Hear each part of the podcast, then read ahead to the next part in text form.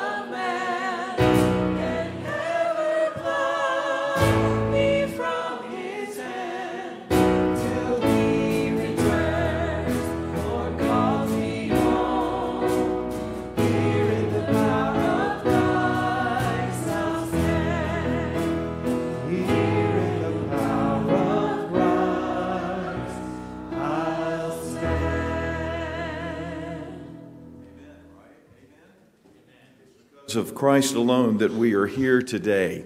It is good to see you, and before you are seated, uh, turn around and just greet those who are around you in the Lord.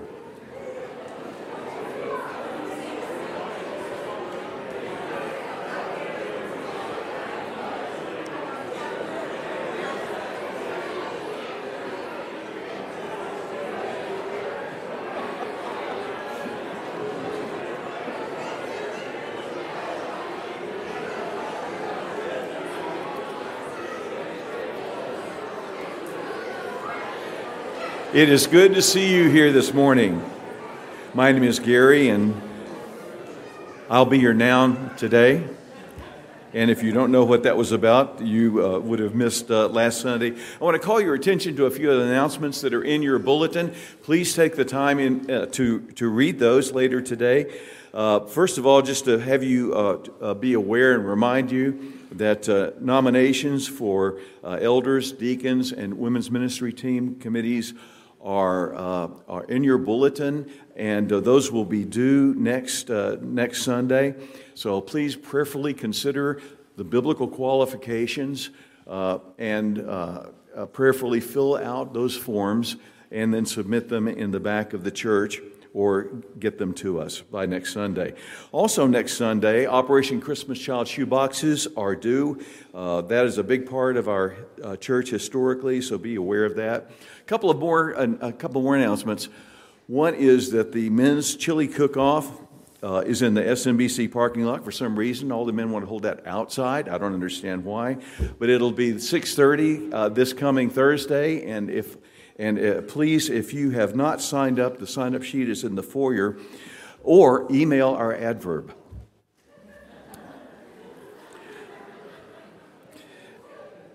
Uh, uh, please be aware of the uh, Isaiah 117 house fundraiser. If you have any questions about that, uh, uh, contact BJ. And if, if you're new to the, to the church, there is a QR code uh, at the bottom of the in the bulletin, and you can scan that, and also let us know a little bit about about you. Now, uh, after we after our song service, before the children are dismissed to Children's Church, uh, there's going to be a brief uh, video. So we'll have them stay in for that, and then uh, Lewis will come up and he'll dismiss the, uh, the children. Uh, but first of all, I want to ask our veterans who have served our country in uh, various military services, would you please stand where you are? Please, veterans, please stand. Oh, and stay up. Stay up. Yep. All right. Thank you very much. We appreciate you and we thank the Lord uh, for you. Um, and one, one final thing before Damon comes up for uh, an announcement. Betsy and I want to thank you, our church family, for uh, your sweet love. The service for Betsy's mom was yesterday, and uh, your tangible help over these weeks have, have been a testimony to our family. Uh, and we appreciate that. And that testimony continues. We are beginning another medical journey tomorrow morning. And uh, so many of you have contacted us to help and said you wanted to help in various ways. So we just want you to know we love you and we appreciate uh, your love and we appreciate your prayers. Thank you. And uh, Damon? Oh, oh, Edward's in the back.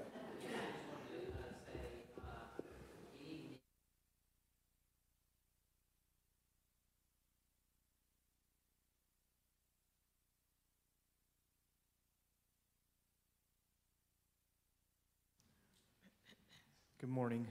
Please stand with us for the call to worship. It comes from Psalm 19, which is a psalm of David. We'll read these verses together. The heavens declare the glory of God, the skies proclaim the work of his hands. Day after day they pour forth speech, night after night they reveal knowledge. They have no speech, they use no words. No sound is heard from them. Yet their voice goes out into all the earth, their words to the ends of the world. In a world full of voices vying for our attention, it's sometimes easy to miss these silent voices of nature. The worldly voices of our culture seem relentless and inescapable, but they are no more so than the heavens. David says the heavens speak all the time, day and night and everywhere, even to the ends of the world, as they teach us of the glory and majesty of our God. And this is all part of God's design. As we see the order and the structure and complexity and creativity in nature, He's communicating to us and revealing His beauty to us. So we respond with worship. So I just ask if you continue to do that with us this morning. Glorious and mighty.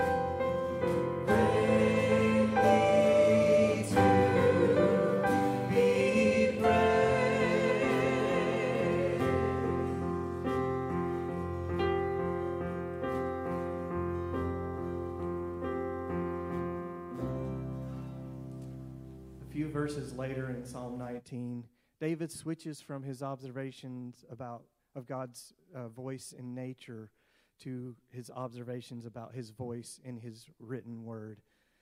He says, The law of the Lord is perfect, refreshing the soul. The statutes of the Lord are trustworthy, making wise the simple. The precepts of the Lord are right, giving joy to the heart. The commands of the Lord are radiant, giving light to the eyes. The fear of the Lord is pure, enduring forever. The decrees of the Lord are firm, and all of them are righteous. And then would you read with me? They are more precious than gold, than much pure gold. They are sweeter than honey, than honey from the honeycomb. By them your servant is warned. In keeping them there is great reward.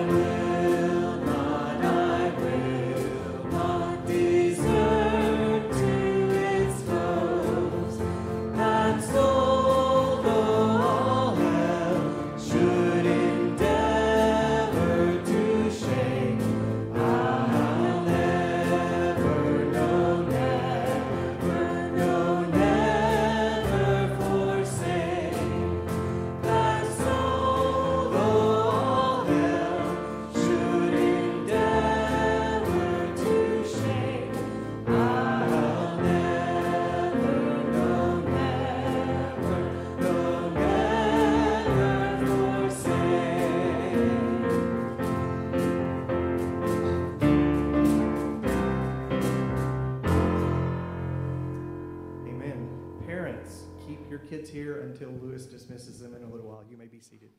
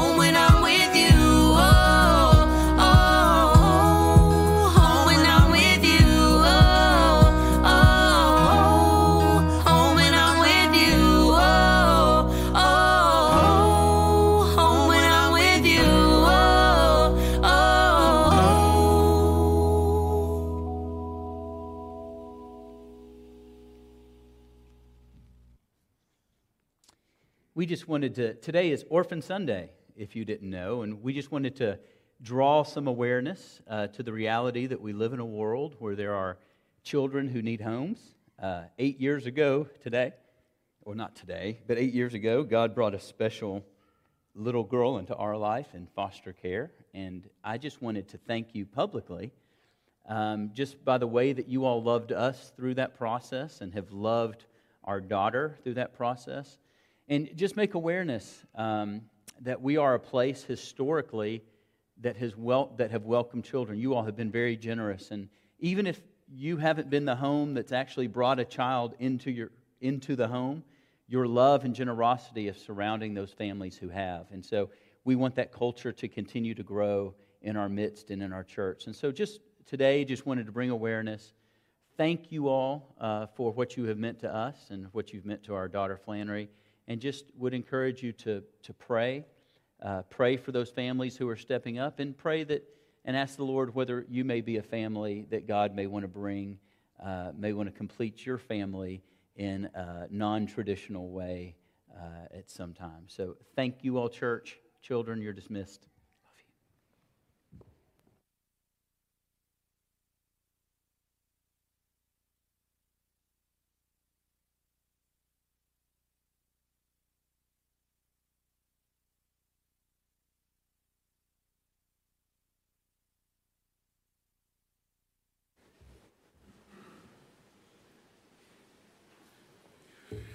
Good morning. It's always hard to follow something like that. Just a wonderful uh, testimonial.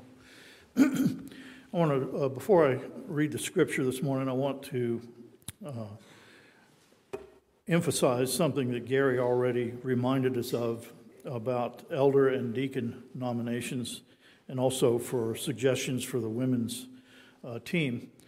Uh, during the COVID pandemic and for some time after that, when we were getting wound up on the one family ministry with uh, Damon's great uh, leadership of that, uh, the deacons in particular kind of got lost in the noise. And some people have said, well, what do the deacons really do? What, are, what have they been doing and what do they do? And I, my, my thoughts wandered back to the time we were at Bachman, and I was a deacon along with several other guys, and we used to argue about who was going to get up at six in the morning to make sure the boiler was working uh, on Sunday morning. And I can assure you that those days are past us, or at least I hope so. Uh, but when we talk about deacons, they really do take care of the physical needs of the church, whether that's by direct involvement or securing the, the resources that we need to take care of those things. And as a part of the one family ministry, they will be really taking over part of what Damon has been doing to find resources to take care of things like setting up the pavilion and needs for particular families that run into an emergency need of some kind. It does not mean that the deacons are going to do that all by themselves, but with the resources of the volunteers that uh, Damon was soliciting with his uh, thing that he sent out to sign up for different parts of activity within the church the deacons uh, for that will be pretty much the leaders of the leaders of men in the church uh, to coordinate those events and take charge and make sure they, they, they happen. So, uh, again, um, I would ask you, as Gary said, prayerfully consider men that you would like to nominate for both deacon and elder, uh, keeping in mind that the elders have to have been a member of the church for at least a year. Uh, deacons have to be a member of the church, but do not have to have uh, long term membership. So I just want to add those thoughts, and we would really highly encourage you to fill out those forms, turn them in in the box, or if uh, you want to do it at home, you could uh, call me or call Lewis or, or bring them by the church because we, uh, we really do uh, want to honor God in the process of the way we run this church. Thank you. Uh, scripture this morning is from the book of James, and it is James chapter 2, 14 through 26. If you want to turn there and follow along, I would welcome you to do that. What, what use is it, my brothers, if someone says he has faith, but he has no works? Can that faith save him? If a brother or sister is without clothing and in need of daily food, and one of you says to them, Go in peace, be warmed and be filled, yet do not give them what is necessary for that, for their body. What use is that? In the same way, faith also, if it has no works, is dead, being by itself. But someone may well say, You have faith, and I have works. Show me your faith without the works, and I'll show you my faith by my works. You believe that God is one, and you do well. The demons also believe and shudder. But are you willing to acknowledge, you foolish person, that faith without works is useless? Was our father Abraham not justified by works when he offered up his son Isaac on the altar? You see that faith was working with his works, and as a result of the works, faith was perfected, and the scripture was fulfilled, which says, And Abraham believed God, and it was credited to him as righteousness, and he was called a friend of God. You see that a person is justified by works and not by faith alone. In the same way, was Rahab the harlot not justified by works also when she received the messengers and sent them out by another way? For just as the body without spirit is dead, so also faith without works is dead. May God bless the hearing and reading of his word. Would you pray with me, please? Dear Holy God, you truly are majestic and mighty. I rejoice in your provision for us, Lord, your patience with us, and your mercy. We know your truth, as it is so evident in all of your word. and yet, like I and many of us, stumble when surrounded and distracted by the worldly things around us in this day and age. The recent elections come to mind, and also Veterans Day, where we honor people who have served so well to keep our country safe at this point. But, dear God, I cry out to you for revival in this country. May this country be protected. Our country was conceived in a liberty born of freedom through biblical principles, and yet now we flounder. I pray fervently this morning for a reawakening in the hearts and minds of our citizens. And I pray for our leaders at the federal, state, and local level to recognize your authority, your sovereignty, that they would submit to you for wisdom and guidance. Only through obedience to you, to your will, can we make good choices that honor you. Dear Lord, I pray for revival in this great country, that we would love you, love one another as you have commanded and led us to do. Oh, dear God, our hearts long for you, our minds seek your wisdom. Plant within us Paul's words in Colossians to set your minds on things above, not on things that are on earth. This morning, Lord, we also want to petition for many our needs in the church through our church family and ask for your intervention and support and healing touch. I lift up Roger Thomas, Bob Walter, Faye Johnston, Hannah Rogers, Josh Davis's mom, Floyd Ann, Dawn Rowell, and Betsy Phillips as they and their families deal with health issues. Please bestow your health, healing powers and comfort for them. We also ask your grace and wisdom for those who are struggling with financial, emotional, and spiritual needs and family relationships in our church. Lord, I pray the Holy Spirit will guide Lewis this morning as he increases our knowledge and understanding of your word and application. I ask that the Spirit speak to us through him so that we can apply the messages to our service to you and our fellow man. I pray these things in the precious name of our Lord and Savior, Jesus Christ.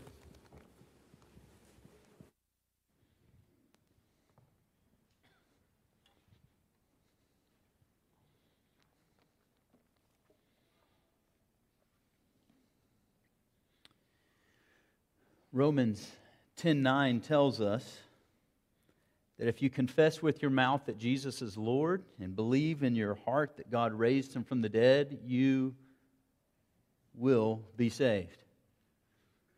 Maybe one that's a little more familiar is John 3:16. For God so loved the world that whoever believes in him shall not whoever God so loved the world that he gave his only begotten son. Should get this one right that whoever believes in him should not perish, but what? Have eternal life. In Ephesians 2, by grace you have been saved through faith. Not a result of what? Works, so that no man may boast. These are scriptures, these are passages that we use when we're sharing the good news about Jesus Christ, that we use these passages in evangelism in hopes that God would open the eyes of men and women and children's hearts and that they would be saved. And we believe these words and we stand on these words. And so then there's a question. there's a natural question that Barrett wants to answer this morning. A lot of times, when you're sharing the gospel with someone and you're sharing the good news of Jesus Christ, that you can have a relationship with God, that you can be reconciled to God through faith, one of the natural questions that arise is that it?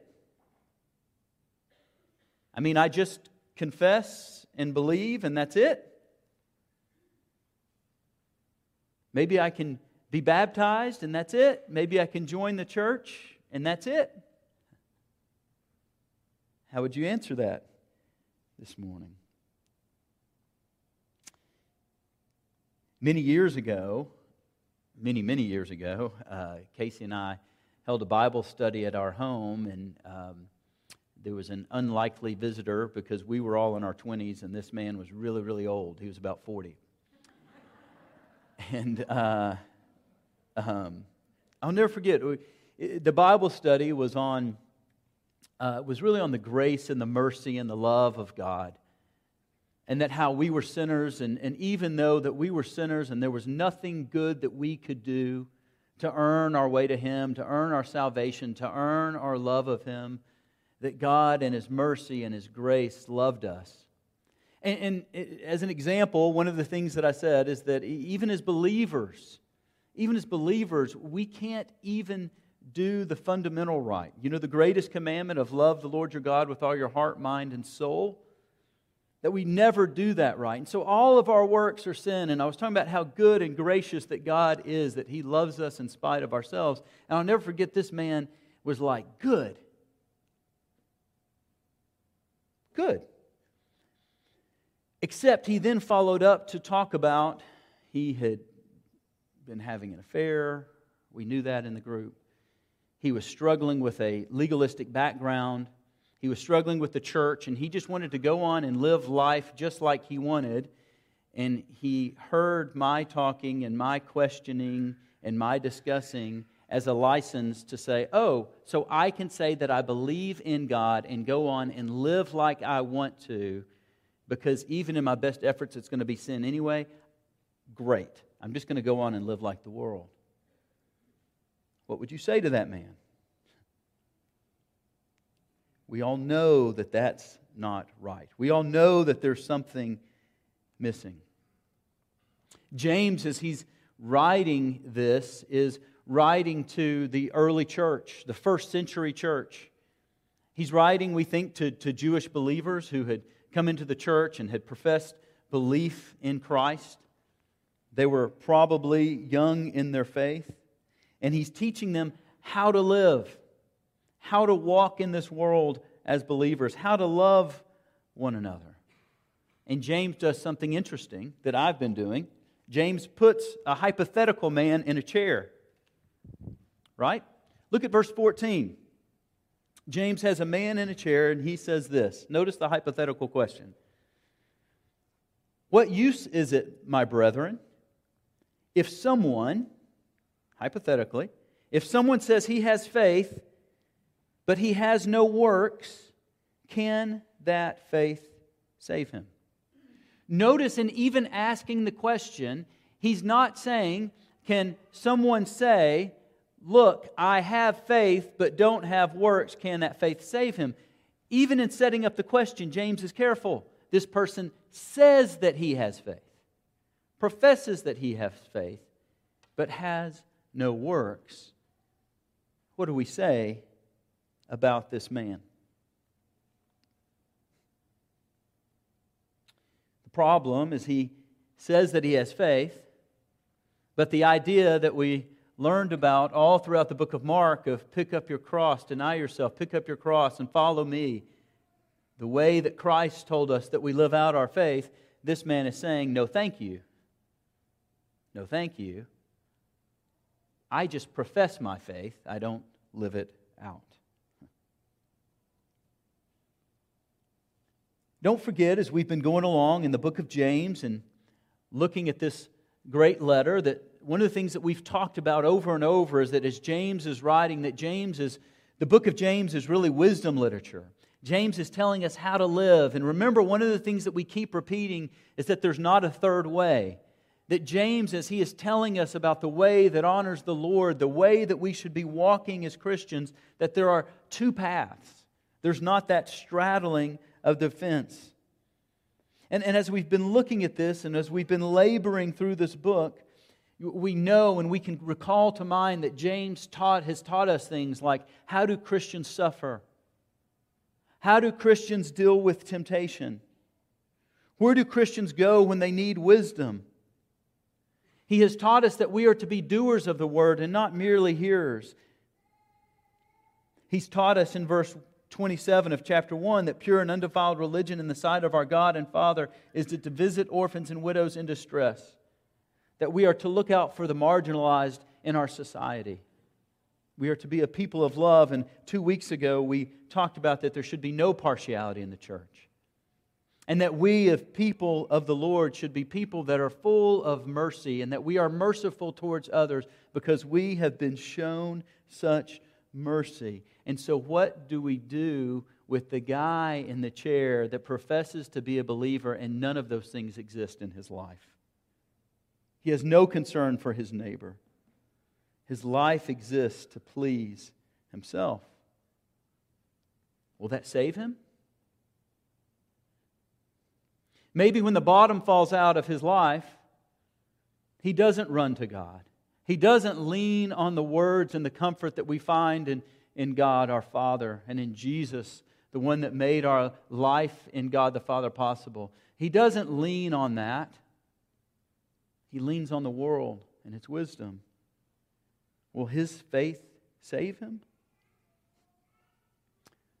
I want to pause for a moment here because I know for some of you this morning, I have just turned up the anxiety dial.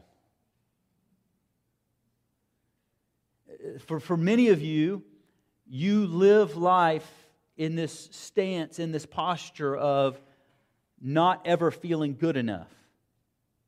And so when we talk about this, when, when maybe even when the passage was read, that, that some of you are already asking the question Am I good enough? Some of you begin to look around the room and compare yourself to other people. And as you look around the room, you're saying, oh man, I don't have the faith of so and so. Man, I don't do half the works of so and so. Man, is, is this word saying that I'm not a believer? Do I have no works? Am I not saved? And one of the things that I want to say to you this morning before we continue in our sermon is this.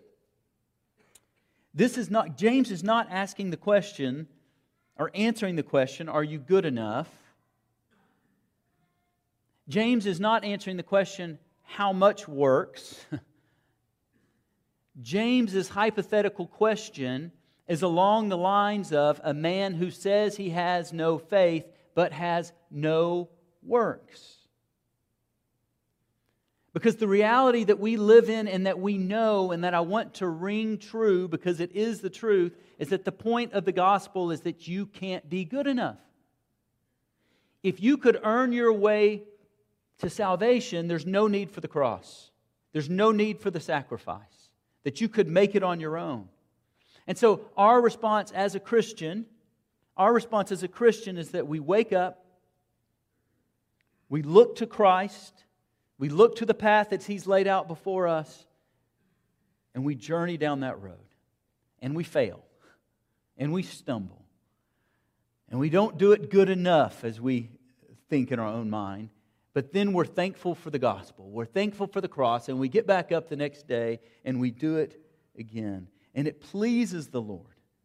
It pleases the Lord when He sees us desiring and wanting to be like His Son a few weeks ago in the midweek announcer, I addressed this idea, and I just want to say it again publicly. Because in a text like this, you can get bent out of shape, and the, the, evil one can create some confusion in you. And I just want to say this, and I think this is correct, and I want you to hear some pastoral love this morning to say, listen, if you're here this morning and you're doing this comparison thing or this I'm not good enough thing, I want you to hear that the fact that you want to be like Christ and don't think you're good enough is probably indicative of the Holy Spirit working in your heart. Because non believers don't want to be like Christ, non believers don't want to follow the ways of Christ. That's why James can say, a man who says he has faith but has no works, that faith doesn't save him. Now, unpause. I love how practical James is. I love the, these next verses that James really lays it out for us. Listen to how James sets this up. If a brother or sister, don't miss that. So, if a brother or sister, if a fellow Christian is without clothing and in need of daily food, and one of you says to them, Go in peace and be warmed and be filled, and yet do not give them what is necessary for their body, what use is that? Now, James is not saying that we shouldn't be caring for our neighbor, people who aren't Christians. That's not what he's saying. I think what James is doing is that he's making this point that there can be a brother or sister, there can be another Christian that's in your community and that you're coming in contact with and they can come to you, or it may be made known that they're, they're cold or they're hungry, they're in need. And that you would utter, I'll be praying for you.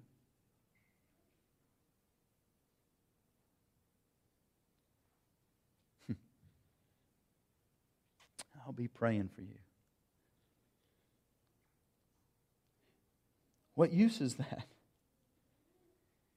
Man, doesn't this cut?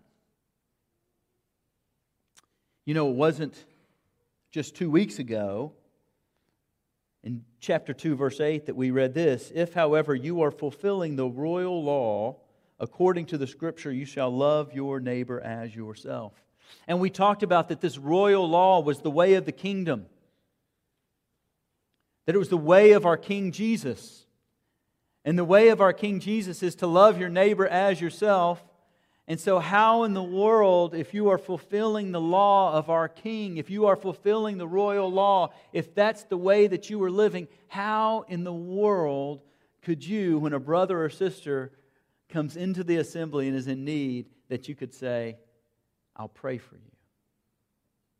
Because by very essence, loving our neighbor as ourself, if you are hungry, what do you need? Food. If you are cold, what do you need? Clothing. And so the very essence of loving our neighbor as ourself is action, is doing things, not empty, cold words. Look at verse 17. Even so, faith, if it has no works, is dead, being by itself. How do you think the world views the church if we have brothers and sisters coming in that are in need, and our response is, I'll pray for you, go in peace? Do they think that love is real? Hmm. You see, we are saved by faith alone. And here's the wording that we all probably know if you're familiar with this. But faith is never what? Alone. True saving faith is never alone. There is always action that comes with faith. Faith changes us our works demonstrate or are evidence that their true faith has taken root in us. If you were to go to the moon this morning and look around, you would come back and you would tell us it's dead there, it's barren, there is no life. And I would say, How do you know? And you'd say, Because I went and looked and there was no life. I almost did this with Mars, but some of you have told me that there might be water on Mars, and so I'm not getting into that debate this morning. But certainly, if you went to the moon, it's barren. There's, there's nothing there. There's no life. And that's what James is saying for us. If there are no works, there is no life. Works are the evidence that the faith is real. And this is what is James is telling us in verse 18 but some may say, well, you have faith and I have works, separating these two things. You show me your faith without works, and I will show you my faith by my works. And I want you to think about something for a moment. How do we talk about salvation? Think about how we talk about salvation. And these are good and right ways to talk about salvation. I'm not, I'm not tricking you this morning. But one of the ways that we talk about salvation often is that, is that you, we've got a new heart. That God took the heart of stone out of us and He gave us a, a new heart. And what are we trying to communicate by that? We're trying to communicate that is that our affections have changed, that we're different. There's been a change that has occurred in the very center of our being and who we are. And we would be crazy to think that that can happen with there not being action. In 2 Corinthians, Paul writes that those who are in Christ Jesus are a new what? A new creation. Old things have passed away, and behold, all things are new. That this salvation uh, of which we sing, of which we boast in, it changes us. Another way that we talk about this, should talk about this, is that upon salvation, the Holy Spirit indwells of us, indwells us. And think about this. The presence of God, the Spirit of God, the Bible tells us, indwells us as believers. Do you think that the reason that the Spirit of God indwells us, the power that's there, the reality that we're a new creation, the reality that God has metaphorically taken a heart of stone and given us a heart that has new affections, that the result of all that is I can spout some facts.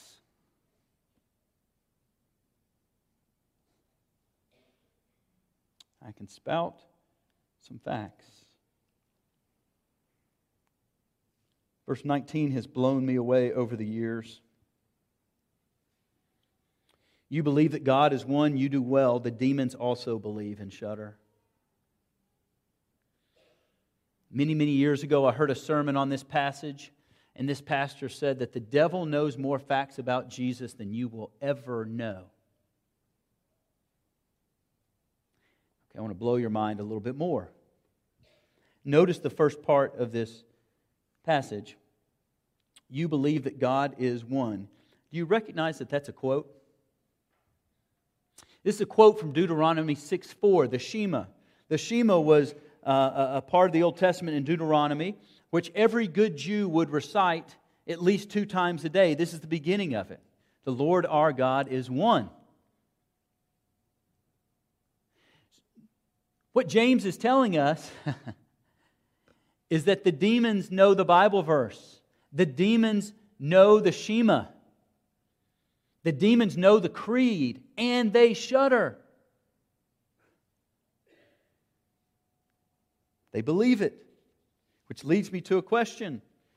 And I'm not getting into all of this this morning, but how much of the Apostles' Creed do you think the demons believe? How much of the Nicene Creed do you think the demons believe? How much of the Bible do you think the demons believe?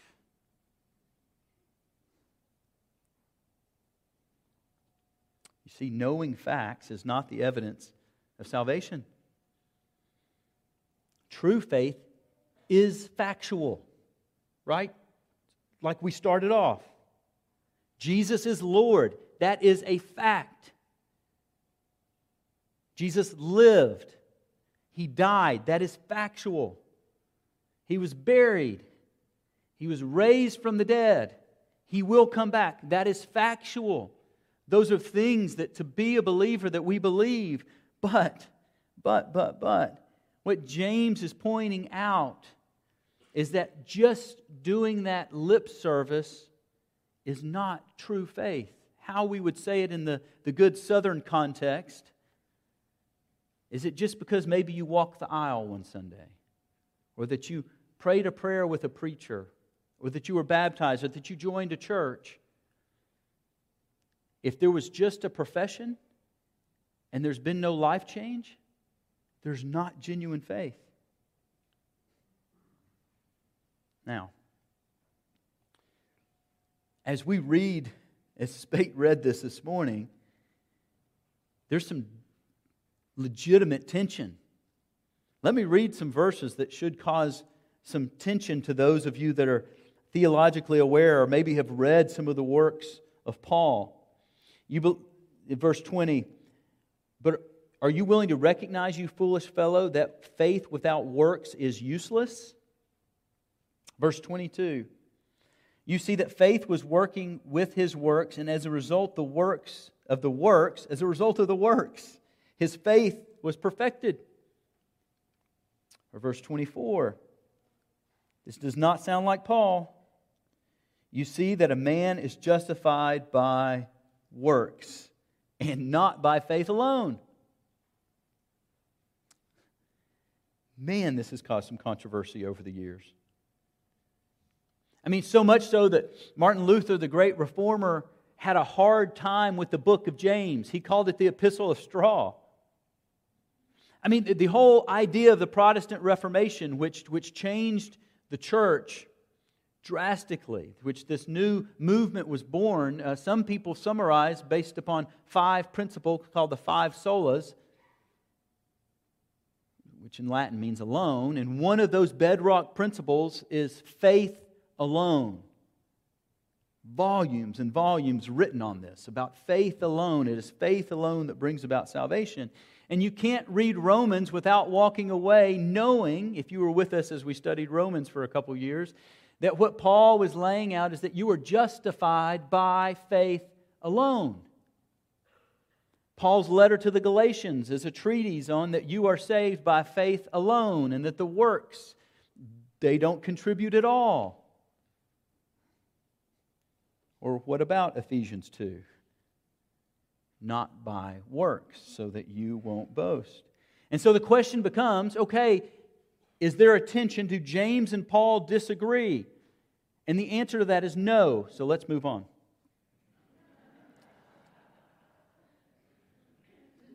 Just teasing.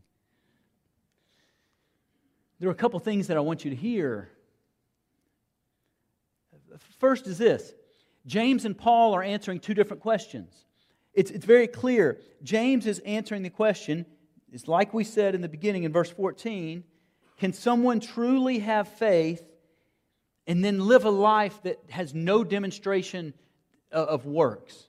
So, is it possible that someone is truly saved, that someone is truly justified, that someone is truly a believer, but the way they live, there's no works to back that up? That's the question that James is asking, and he says, no, it's not possible.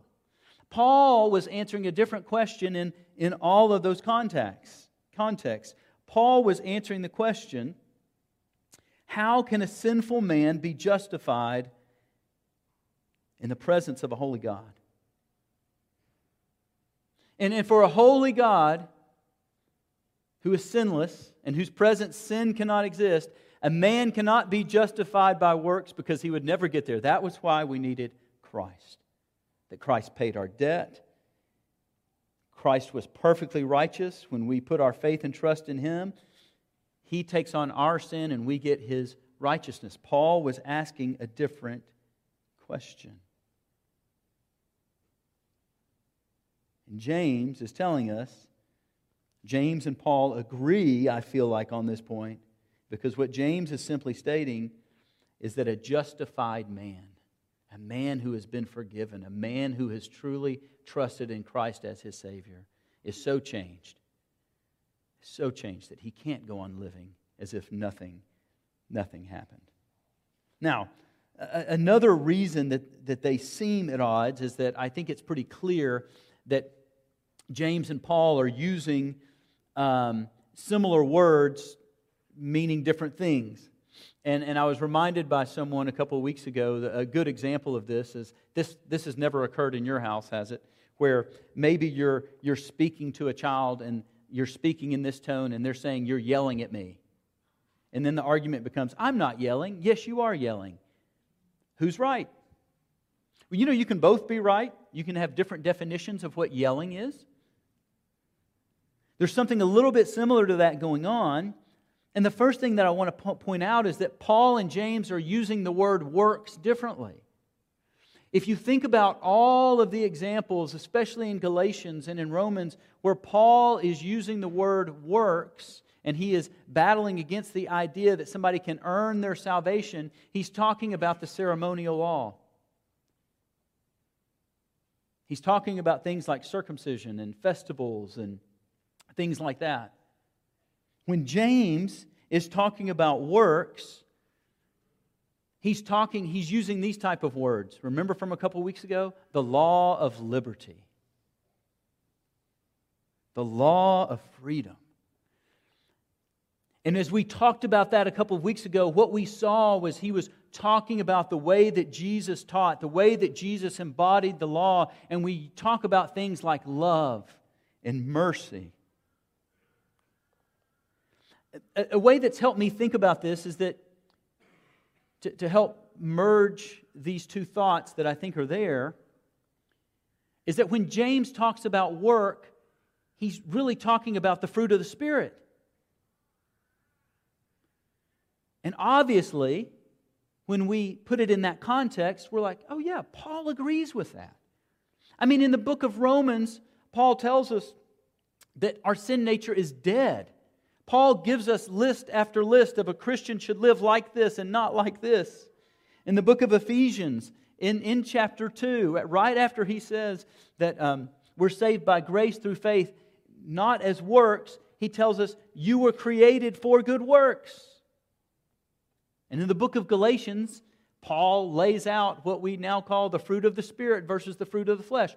So Paul agrees, but at these points when they are talking about this, they're using the word works a little bit differently, and they're also using the word justification differently.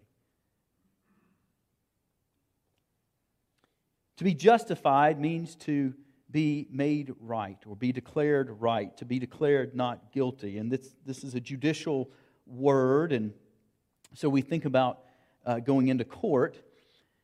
And so let's just think for a moment. Let's say that you've been accused of a crime that you did not do. As you walk into the court, are you guilty? No, you're not guilty. And that what you're hoping for is the judge sees that you're not guilty and puts that stamp on, you're justified. Now, when it comes to salvation, we're guilty. We take on Christ's righteousness, and therefore, positionally, God looks at us because of his Son and says, not guilty. Right? You're justified. You're made right. Now, we all pretty much understand that use of justification. But here's the other way. Here's the way that James is using this word justification. When you go into that court, and when you are under scrutiny for something, the court looks at evidence. And the court looks at the evidence and says, oh, look, there's evidence. Lewis is not guilty. They said the crime took place at 9:03 on Sunday morning and Lewis was at church and there's video of him that Bill sent from all the cameras around the church at 9:03. He couldn't have done the crime. He is innocent. In other words, you're vindicated. Your works, the evidence vindicates you. This is the way that James is using this word justification. So, so, so, so. This is where the rubber meets the road. James and Paul don't disagree. They both very much line up and both say the same thing, and that is if you have come in contact with the Savior of the world, and if you have truly seen him for who he is, and if you have placed your faith in him and the work that he did on the cross, and if you have accepted him as your Savior, if you've met this Lord, if you've met God and experienced his mercy and his love, you can't be the same. It changes you. It, James gives us two examples.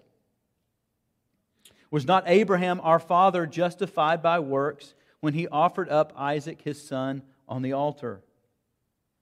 Now, what James is doing is he's quoting Genesis chapter 22 here, where Abraham, uh, and this is a whole long, big story, where Abraham uh, that God had told him to take his son, his only son, Isaac, and to offer him as a sacrifice. And Abraham believed God, and he took Isaac, and then God made another way. Right? We remember this story. And, and, and it is, it's said that uh, in Jewish literature that it was thought that Abraham had 10 tests. There were the 10 tests of Abraham that you can look at throughout the Old Testament, and this was the 10th that was showing how righteous and how holy Abraham was. Now, what's interesting here is that James points this out. He believed God, it was reckoned him as righteousness. In verse 24, you see that a man is justified by works and not by faith alone. Oh, I'm sorry. Verse 22, you see that faith was working with his works, and as a result of the works, his faith was perfected. And the scripture was fulfilled, which says, And Abraham believed God, and it was reckoned to him as righteousness. What's interesting is, is that James puts verse 21 first, which was from Genesis chapter 22. And here in verse 23, this was the call on Abraham's life, which happened in Genesis 15. So, some quick math and some trigonometry. 15 becomes before 22. So, what we see is that Abraham was justified by his belief in God, and that was demonstrated throughout his life. And one of the biggest ways that we see his faith demonstrated was in his trust in God, even when it comes to the life of his son. His, marked, his life was marked by obedience. And if any of you are thinking, oh man, I can never live up to the faith of Abraham, Abraham made a lot of mistakes as well. You can read about that in the book of Genesis. The second example is Rahab, which is fascinating to me. In the same way, was not Rahab the harlot also justified by works when she received the messengers and sent them by another way? That these messengers from Israel had come in and they were spying out the land. And they were in danger of being captured and killed. And Rahab, the harlot who lived in the walls, lowered them out, sent them another way so that they would be saved demonstrated great faith and trust. This could have cost her her life. This could have cost her everything. But her belief in God was such that she performed this work. It took great faith to do that. And I love the idea that, particularly in the Old Testament, women were marginalized and looked at as second class citizens. And not only that, but this woman was a prostitute. In several places in the Bible, it's been inked that Rahab is an example to us of her faith. She believed God, she trusted God, and because of that, her family was spared. Then we get this summary in verse 26 For just as the body without the spirit is dead, so also faith without works is dead.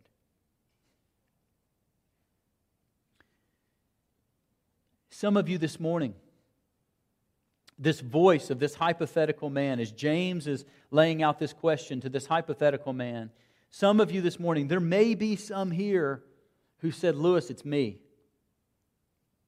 There was a time in my life where I professed faith, but there's been no fruit, no desire. And if that is you, I am more than happy. A member of the staff would be more than happy to talk with you, and I would pray that Christ would make himself known to you and that God would open the eyes of your heart and you would see Jesus as your Savior, and that today, even today, might be the day of your salvation. For a vast majority of us, I think this odd thing happens with this text is that this voice that says, I can have faith but no works, that, that we, we hear this voice inside of us and at times it paralyzes us. When we were on vacation many years ago, uh, we were at a place that where everybody drove around on golf carts, and one of the things they do with these golf carts is they put governors on them, which means that it can't go as fast as it was designed to go. My brother found out a way to override the governor with a golf tee, and we had the fastest golf cart on the island it was evident that we didn't have a governor on our golf cart. Now, one of the things I think goes on in the Christian life is that this whisper, this division is within inside of us, and this thing that whispers inside of us that it's enough just to profess. And that a governor gets put all on our works. And that we don't run free like we were designed to run. We hold back. Now, listen to me. Not all of us are called into bringing orphans into our home, but some are. And all of us should care. Not all of us are, are, are, called to go and to work and to help out in the ministry of Celebrate Recovery or Stephen Ministry. Not all of us are called, but some are. And all of us should care. All of us should desire to be more like Christ. His love, His mercy, His proclamation of truth. And I think a tragedy in our world is because many times believers are believers in name only, in profession only. So when the world looks at us as believers, they just see a bunch of people that believe some really weird things or that vote in really weird ways. The tragedy that the world wouldn't see us as people who look like Christ. How would the world view us, brothers and sisters, if no one in and among us was cold or hungry? How would the world view us if our message, we lived out our message that we loved our neighbor as ourselves? How would our life be different and the world view us if the governor on your life was controlled by the Holy Spirit?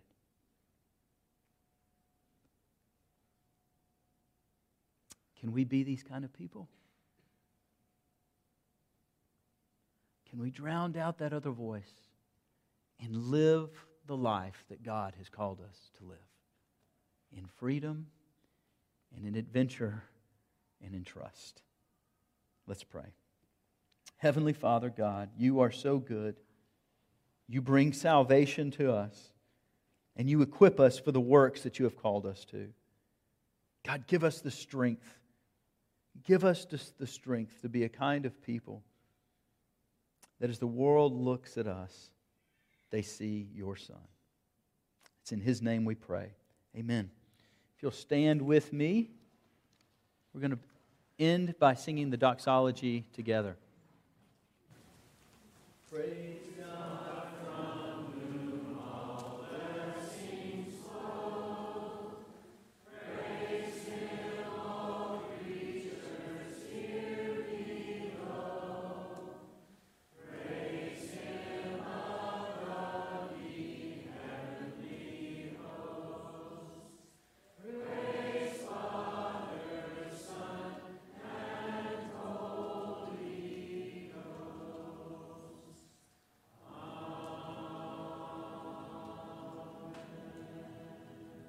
And the peace of God, which surpasses all comprehension, will guard your hearts and your minds in Christ Jesus. You are dismissed.